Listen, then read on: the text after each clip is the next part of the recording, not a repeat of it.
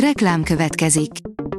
A műsort a Vodafone Podcast Pioneers sokszínű tartalmakat népszerűsítő programja támogatta, ami azért jó, mert ezzel hozzájárulnak ahhoz, hogy a felelős üzleti magatartásról szóló gondolatok, példák minél többekhez eljussanak. Köszönjük! Reklám hangzott el. Lapszemle az aktuális top hírekből. Alíz vagyok, a hírstart robot hangja. Ma szeptember 7-e, Regina névnapja van. A G7 oldalon olvasható, hogy bár a cukorára elszállt, nem kaptunk sokkot az ástop kivezetése után. Ha nem sikerül a kormány 10% alatti évvégi inflációs terve, az nem az élelmiszerek miatt lesz. Ételszállító furgon aljára kötözve szökhetett meg a börtönből egy terrorizmussal vádolt rab Londonban. A 21 éves egykori katonát terrorizmussal vádolják, hamis bombákat helyezett el egy katonai bázison, illetve érzékeny információkhoz is hozzájuthatott, áll a Telex cikkében.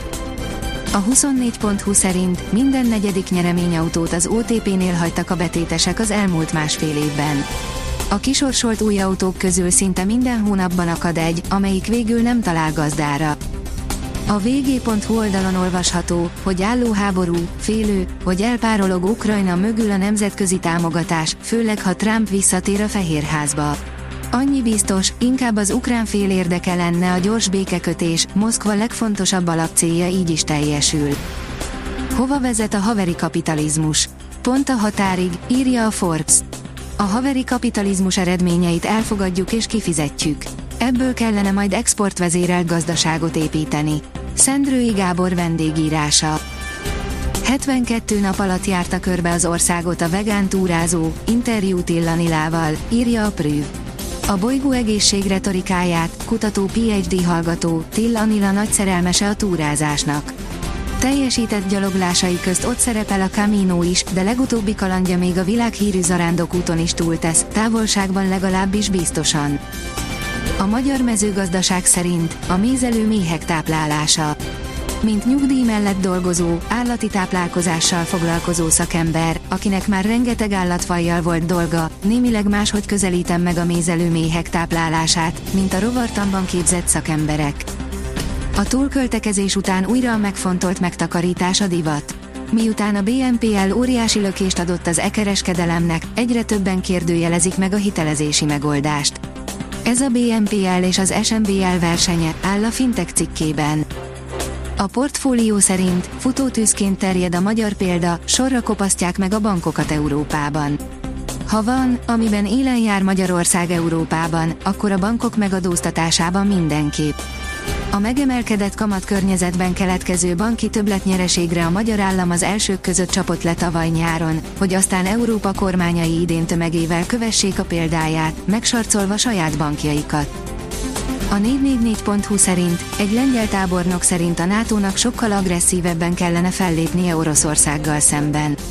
Közvetlen határunk van Kaliningráddal és Fehér Oroszországgal. Ez már nem a hidegháború 2.0, mondta Rajmund Andrzejczak. Felkészült a szintetikus üzemanyagokra a Stellantis. Az autóipari koncern 28 Európában gyártott belső égésű motorját tesztelte, szinte mind alkalmas a szintetikus üzemanyagok használatára, írja az Autopro. A rangadó írja, a Fradinak az kell, hogy külföldi edzője legyen.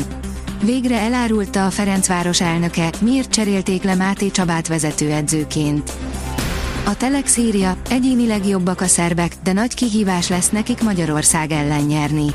A legutóbbi VB-n résztvevő, sztárok sorával felálló Szerbiával játszik fontos EB selejtezőt csütörtök este a magyar foci válogatott. 2020-ban nyertünk Belgrádban, most nagyobb bravúr lenne egy siker. Az viszont rögtön kinyitná a kaput a németországi EB-re. Megnéztük, mi várható a jelenlegi kerettől. A kiderül szerint ennél naposabb hétvégénk már nem lesz szeptemberben. Az előttünk álló hétvégén is folytatódik a túlnyomóan napos, száraz időjárás.